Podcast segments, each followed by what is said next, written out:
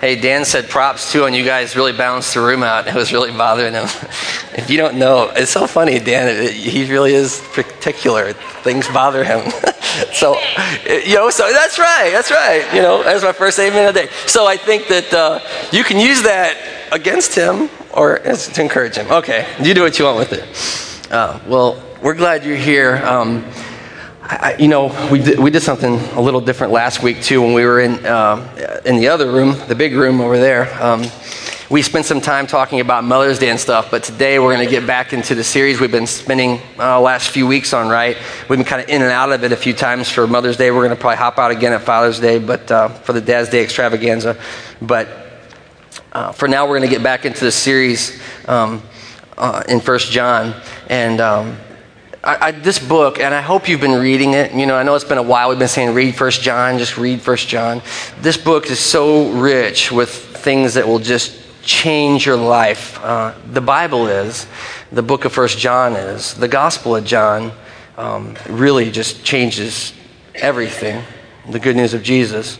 But I did want to kind of note a connection. Last week we, we spent some time, uh, we had a Mother's Day extravaganza. Uh, it was awesome. Had the whole other room was completely changed, had tablecloths and, and uh, lots of good stuff, and it was awesome time. But we spent some time talking about a couple of brothers. Um, who remembers what, who they were? It was. Um, yeah, Jacob and Esau, right? Jacob the heel grabber and Esau the older brother, right? Who gets robbed of his birthright. And so we spent some time talking about brothers, and it was kind of interesting because uh, we're going to talk about a couple more brothers today out of First John.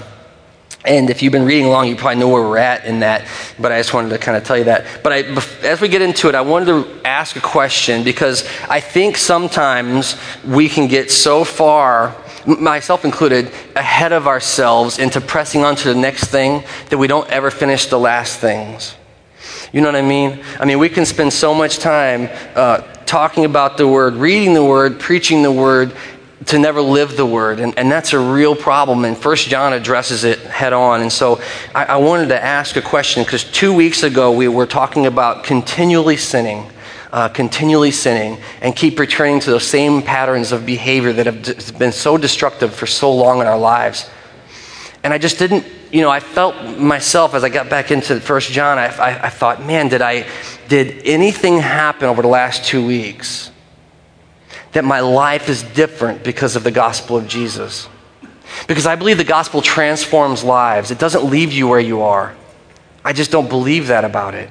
And, and I've not experienced that. And so I, I, wanted to bring that up as we get back into it, that we don't rush off. I, I hope that you've been wrestling with some things that maybe you continually find in your life, because as we talked about that week, all of us have sinned, and, and, and but in the book of First John, it tells us that we shouldn't continually sin. We, could, we shouldn't keep going back to those same patterns if we have Jesus in our lives. He should move us past those patterns in some way. It's not us, it's Him, but it should happen. And so I wanted to kind of bring that to mind as we got into it this morning. We're picking up right there where we left off with this idea of continually sinning. And He's going to kind of bring out this major theme uh, in the book of First John today, but I wanted to bring that to mind.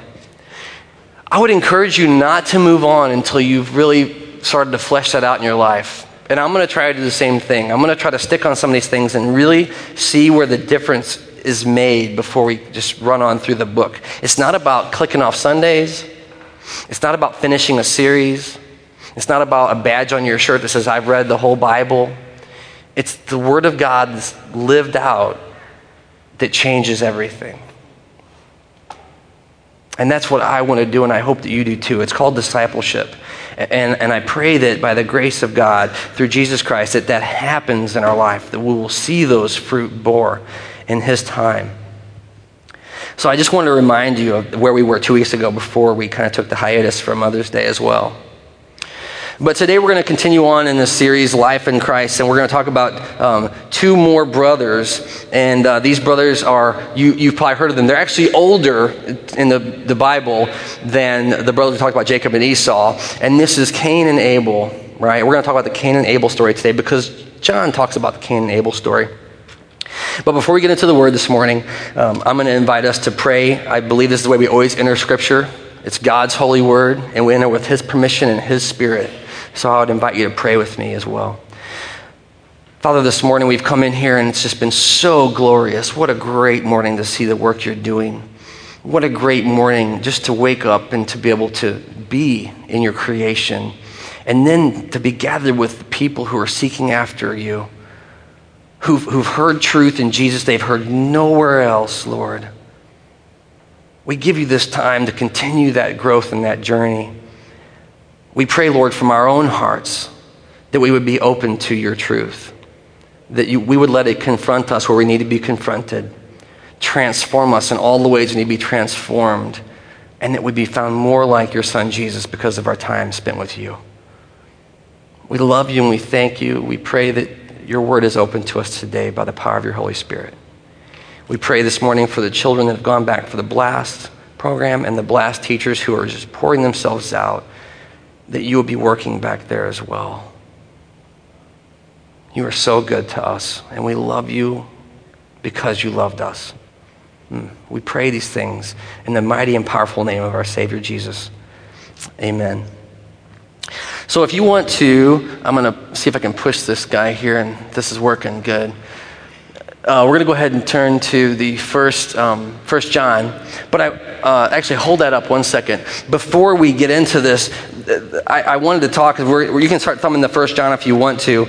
But I wanted to. I did want to show you this because uh, every time I think of this passage, and a matter of fact, the book of John in some ways, right? There's this theme that comes out, that comes out repeatedly. And the, the, what came to mind for me is this mental image that I'm going to share with you. You probably have seen it as well.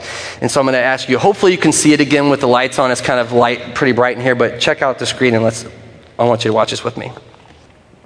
Cool that you're getting married Saturday. So where'd you guys meet? Uh, here you go, Skinny. Uh, we met at uh, that Fat Farm Spa Resort thing. Uh, Beverly was one of the trainers. In fact, she was the only one of the trainers I didn't want to plant six feet under a lettuce patch. Wait till you hear this. Wait till you hear this, Tommy. She's got a son.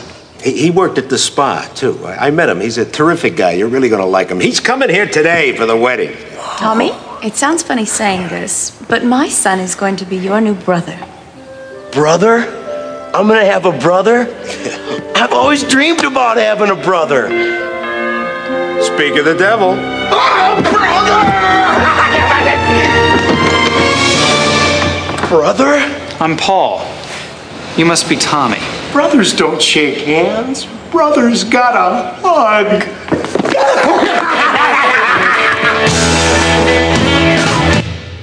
And see, I don't know if it's because I was an only child, but I can so identify with that moment right there. Brother's got a hug. You know what I'm saying? Uh, that's such a cool, cool moment. And so when we think about brothers, even though we read la- last week, we heard from the word about how um, those brothers fought their whole life. There's this, there's this idea that, man, it'd be so cool to have a brother who loves you. It'd be so awesome to be growing together. And so I'm going to invite you to go ahead and turn in your Bible, if you haven't already, to 1 John chapter 3, verse 11. We're going to cover 11 through 16 today. If you didn't bring a Bible, we have them on the end of the benches and the end of the rows down here. They're little kind of paperbacks, and that's on page 845. I would encourage you to grab one and look that up. And then I just want to kind of talk through it a little bit, but it, it, it's all going to talk about this, uh, this brotherly relationship that we find in Christ. This is what it says here. The word says, This is the message you heard from the beginning. We should love one another. Do not be like Cain, who belonged to the evil one and murdered his brother. And why did he murder him? Because his own actions were evil and because his brothers were righteous. Do not be surprised, my brothers, if the world hates you. We know that we have passed from death to life because we love our brothers. Anyone who does not love remains in death, and anyone who hates his brother is a murderer. And you know that no murderer has eternal life in him. This is how we know what love is. Jesus Christ laid down his life for us, and we ought to lay down our lives for our brothers. That passage in 1 John becomes one of the uh, major themes of this book. And we've talked about that a few times already. This simple, simple command that is so very difficult to live out, like we are talking about earlier, of loving one another, right? This a simple idea that he presents to us in the Word. I, I want you to look in, in verse 11 because he talks about the message you have heard from the beginning. I mean, you remember the book of First John started with that which you heard from the beginning, which we have, which we have heard, which we have seen in our eyes and touched with our hands. That was Jesus Christ the raised Son of God. And this whole book presumes you have a relationship with Jesus Christ, the only way to salvation through God. And in this relationship, he says, this is the message you heard from the beginning, right? In verse 11, that we should love one another. As a matter of fact, the idea is that it's like an archetype. You know what an archetype is?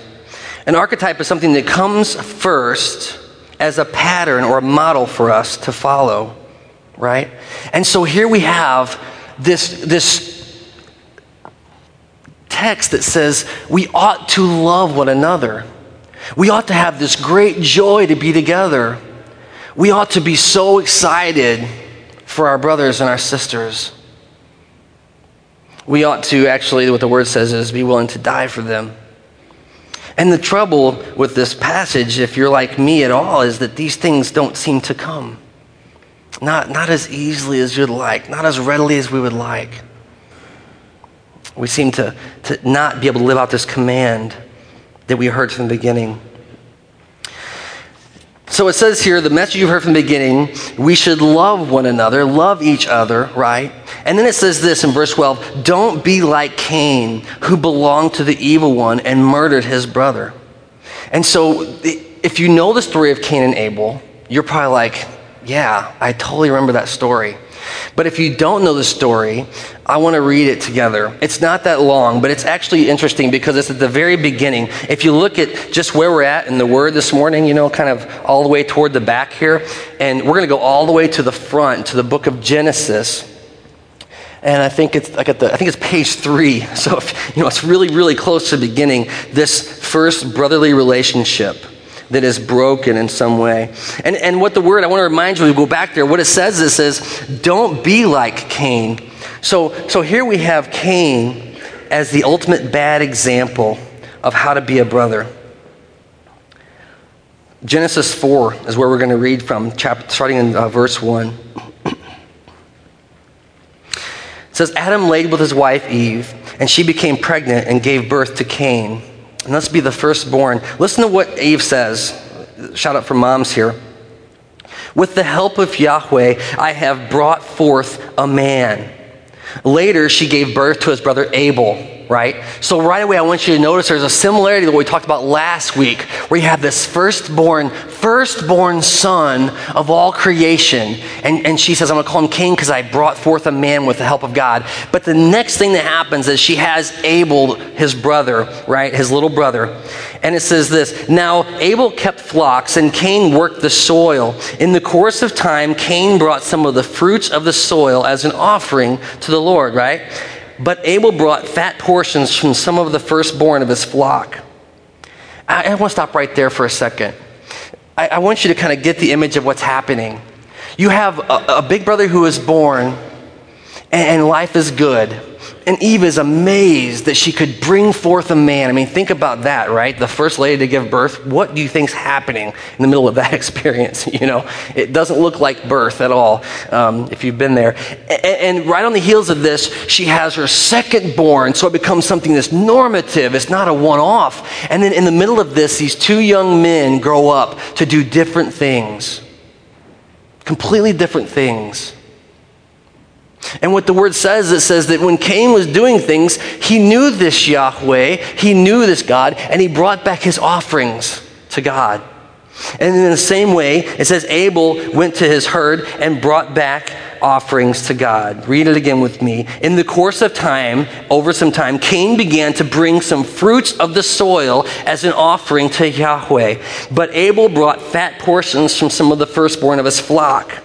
I want you to see at this point that everything is good.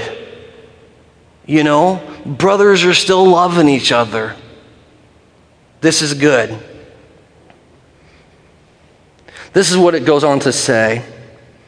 The word says that Yahweh looked with favor on Abel and his offering, but on Cain and his offering, he did not look with favor. And so Cain was very angry and his face was downcast. Now, I don't want to spend time in the word that's not productive this morning. And so I want this to make some sense where we're at in First John. We talk about this thing that we found, the salvation in Jesus Christ that we found that has changed everything. But one of the things that John says repeatedly is if it doesn't change your relationships with your brothers and sisters, it's changed nothing. The word says if you claim to love God but don't love your brother, you're a liar and there's no truth in you.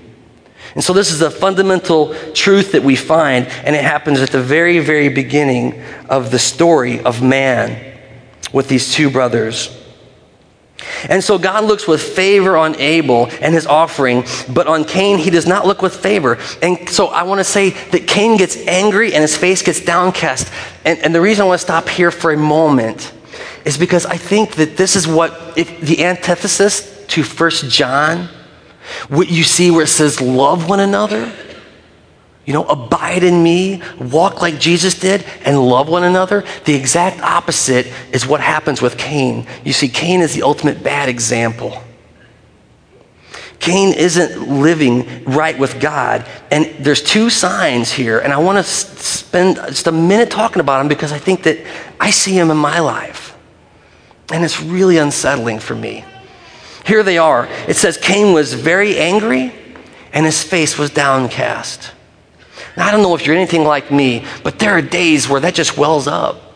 That you just feel, you know, something ain't right. And you lash out at people for the wrong reasons. There's no good reason for it, and you know it. And so I want to say that rather than looking at these things like, oh, what do we do? I want instead to try to do what I'm trying to do, which is look at them as a sign from God to say, wait a minute, something ain't right.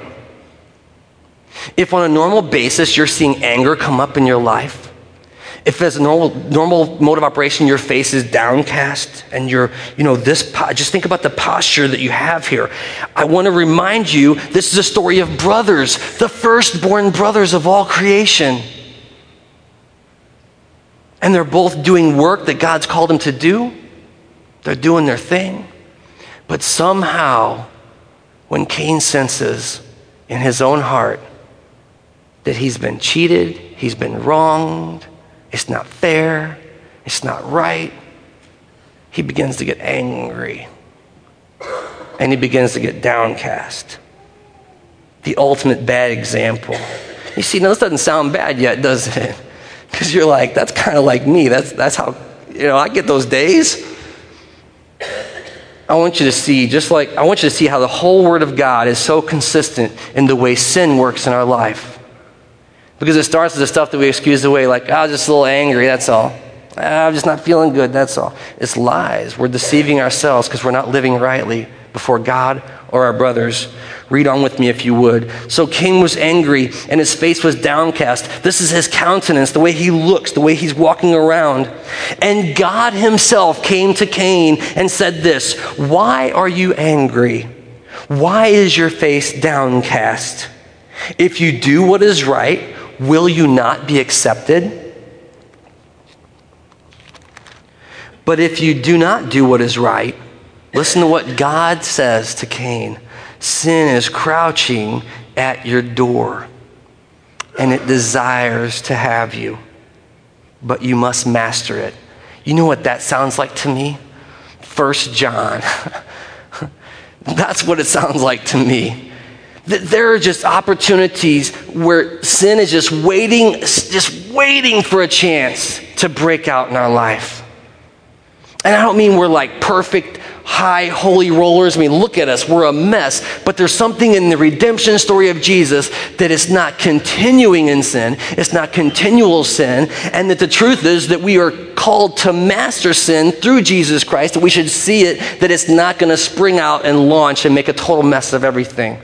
Which is why we can see anger and downcastness as a sign of something being wrong. If you're just there right now, you got time. The whole world hasn't gone nuts, even though you can talk yourself into that. But if you live there and dwell there, the Lord says that sin is crouching at our door and it desires to have us, but we should master it. Now, right from that conversation, from the God who made his mother and his father, from the God who knew them intimately, Cain turns, and this is what it says. He says to his brother Abel, Let's go out to the field together. Now, this could just, you know, seem so innocent. I mean, this is the place where he works every day. He's going to go out there and take his brother out for a nice stroll. But that's not what happens. The word says that, and while they were standing in the field, Cain turned and attacked his brother Abel and killed him. He killed him right there. Do you watch the news? Do you watch the news? I got to tell you, I watch the news and it's depressing. And you know what I find myself asking repeatedly when I watch the news? What is going on? How could somebody do that? How could you act that way? You know what happens when I go to the grocery store? I see people and I go, What is going on? How can we act that way? You know what happens when I'm at the dining room table? See you guys, yeah? And you hear it come out of your mouth.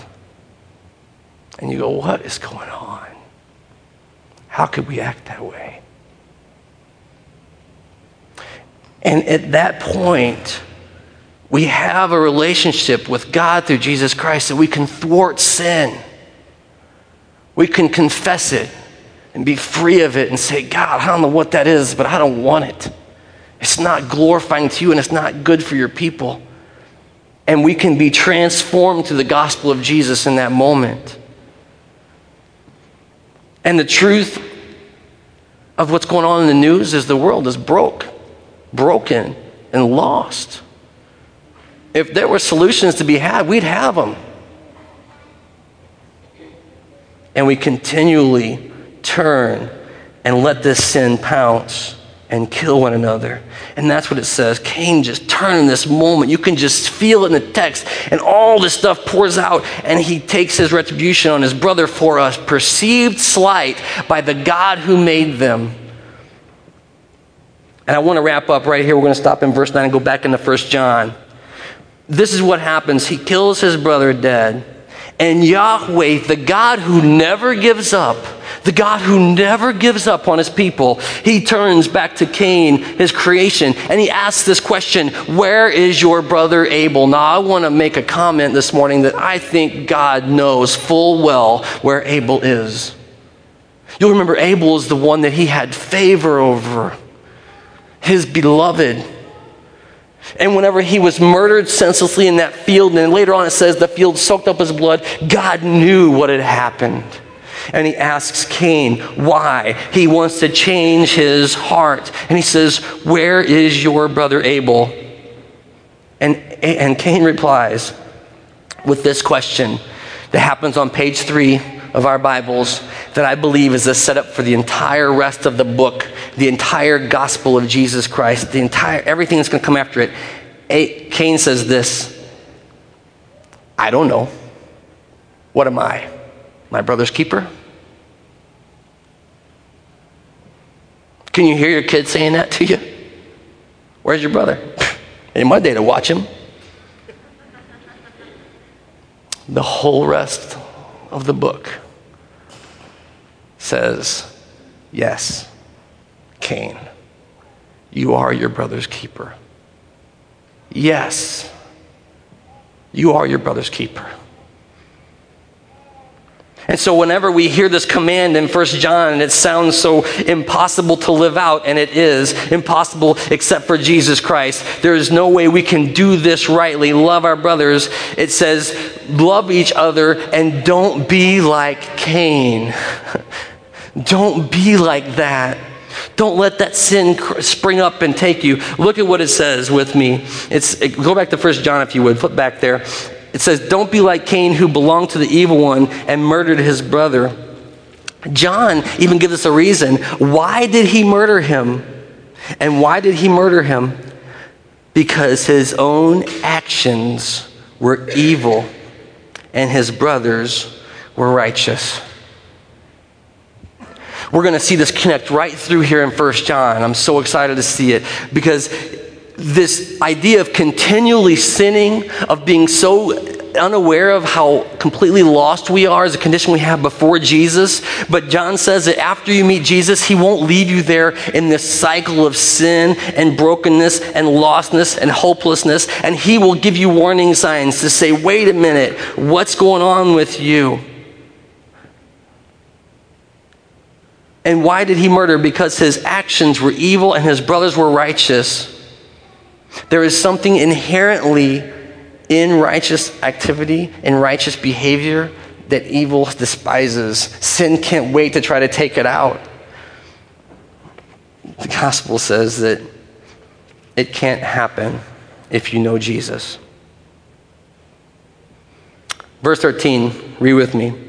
It says this the word says, um, don't be surprised then if the world hates you. You see, there's a connection right here. Because I don't know if you're like me at all, you know, but you have this, you're not going to be like the bad example, right? And then, and he talks about this, um, the motivation of Cain, that his, his actions were evil, but his brothers were righteous. But then this last thing here, look, the Lord turned off some lights for us. That's cool. That, that it says, don't be surprised when the world doesn't want you to succeed? Have you ever, I, I, can tell you repeatedly in my story with Jesus Christ, and thank God He doesn't quit on us. He doesn't give up on us. He keeps loving us into His kingdom. Because the truth is that there were so many times where the moment I would get the seed of the gospel in my life, the moment I would start to understand it, start to believe it, start to live it, something would come and steal it away, and that's evil. That there are forces that loves to rob us of our joy and to take us away, but we have a Savior in Jesus that does not quit, does not quit. The good news is that you've, you've got a relationship with Jesus, you will be saved. He will not quit until you're saved. The work is hard and it will be ongoing for us. But the truth is that we will be saved. In the meantime, though, there will be times where you're going to start anew and you're going to go like, today's a new day. It's going to be different. I, I, felt something. I knew something. I heard something. I sensed something. I prayed over something. I know it, God. I know it's you. And the world will hate it. The world, remember we talked about before, that whole system of brokenness apart from relationship with God? Can't stand it because it's not righteous. And just like Cain and Abel, when the unrighteousness sees righteousness, it wants to destroy it, it wants to remove it because it can't stand it.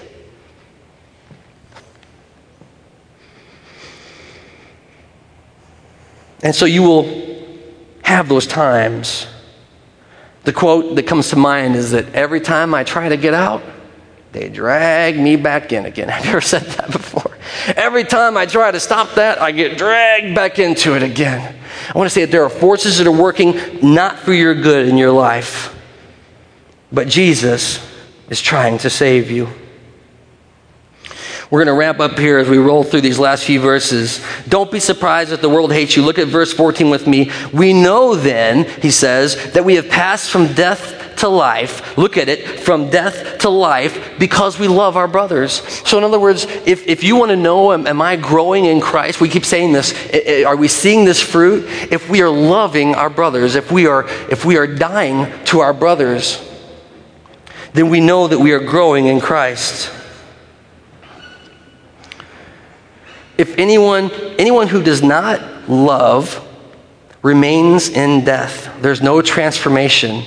Anyone who hates his brother is a murderer, and you know that no murderer has eternal life in him. So there's this truth. Now, I want to get very specific for a moment.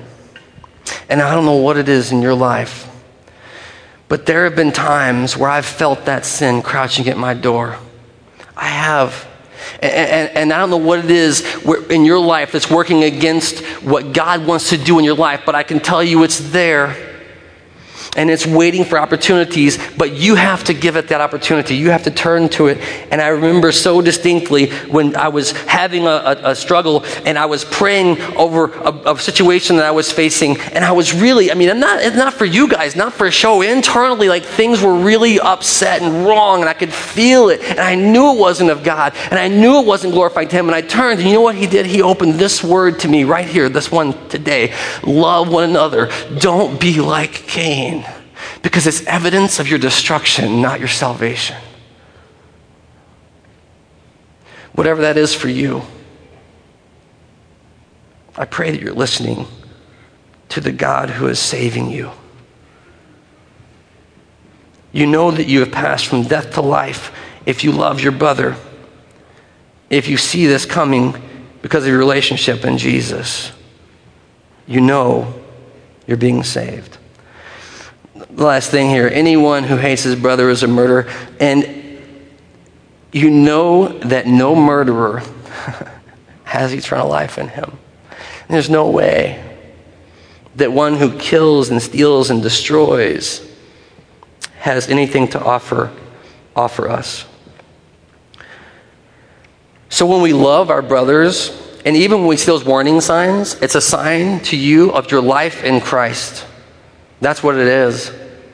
And when you feel yourself wanting to hate your brother, but something in you, your spirit, God's spirit living in you, won't let you go there and redirects you towards love, and you think, that's crazy. I can't love that person. I want you to know today that that's God transforming you to be like his son Jesus.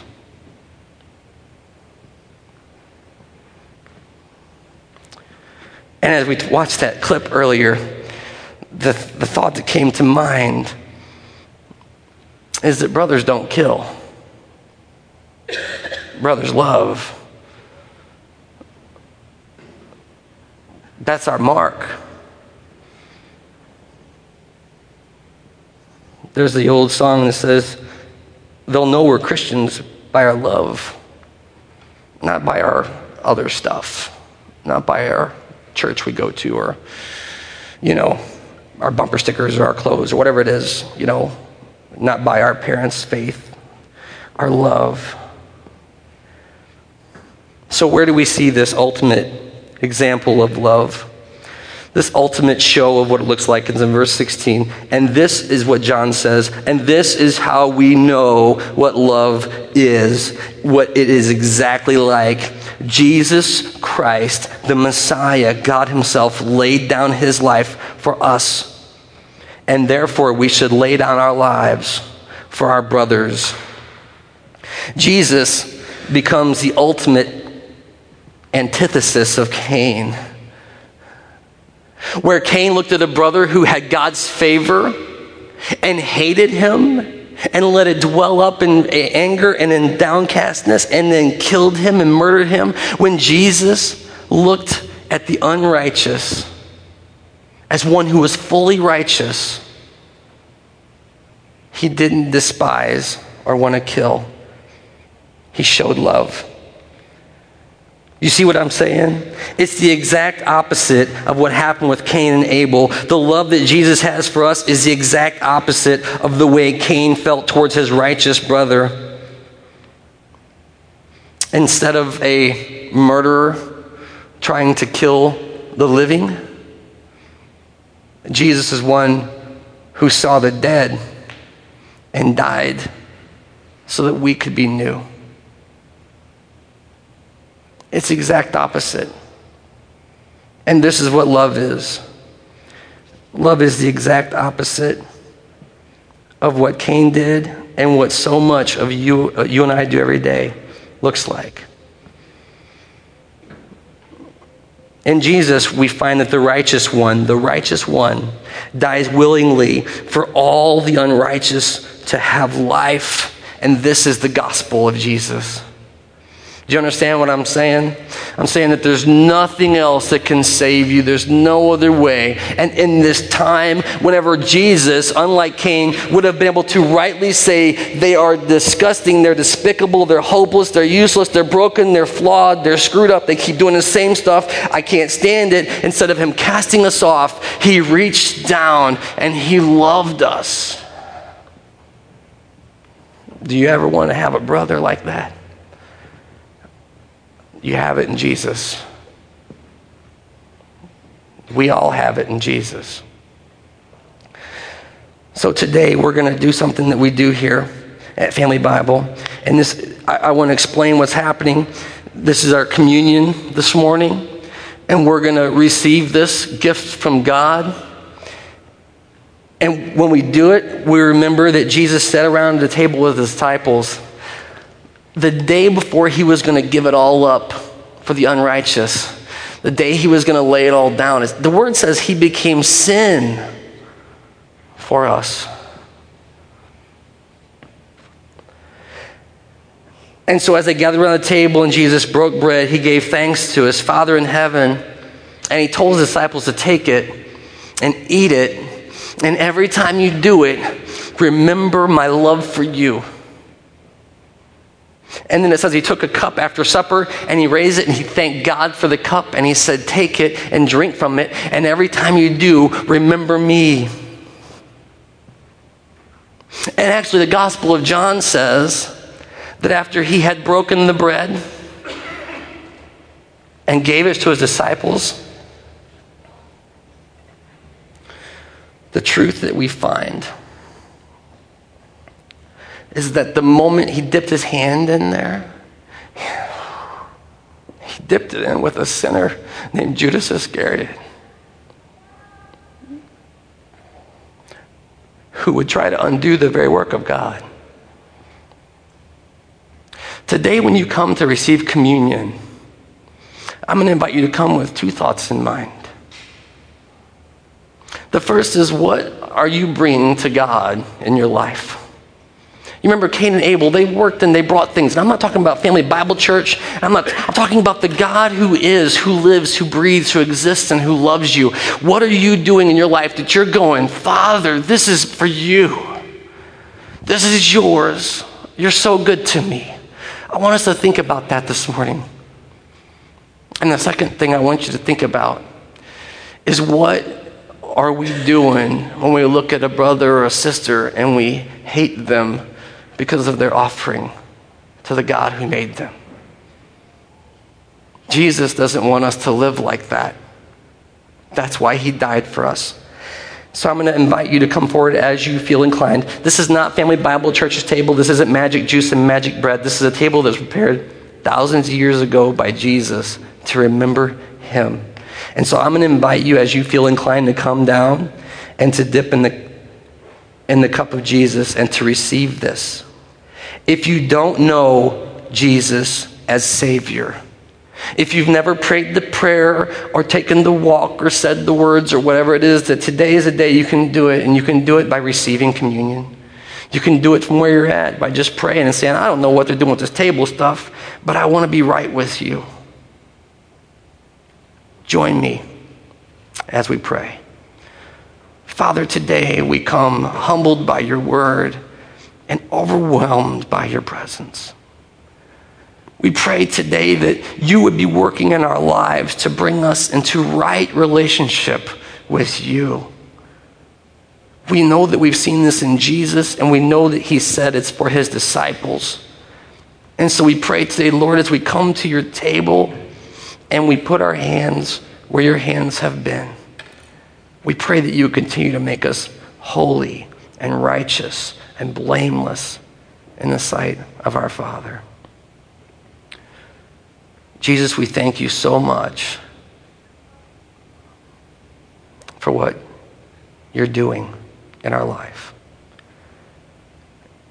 We pray today, Lord, that there are sins that need to be thwarted.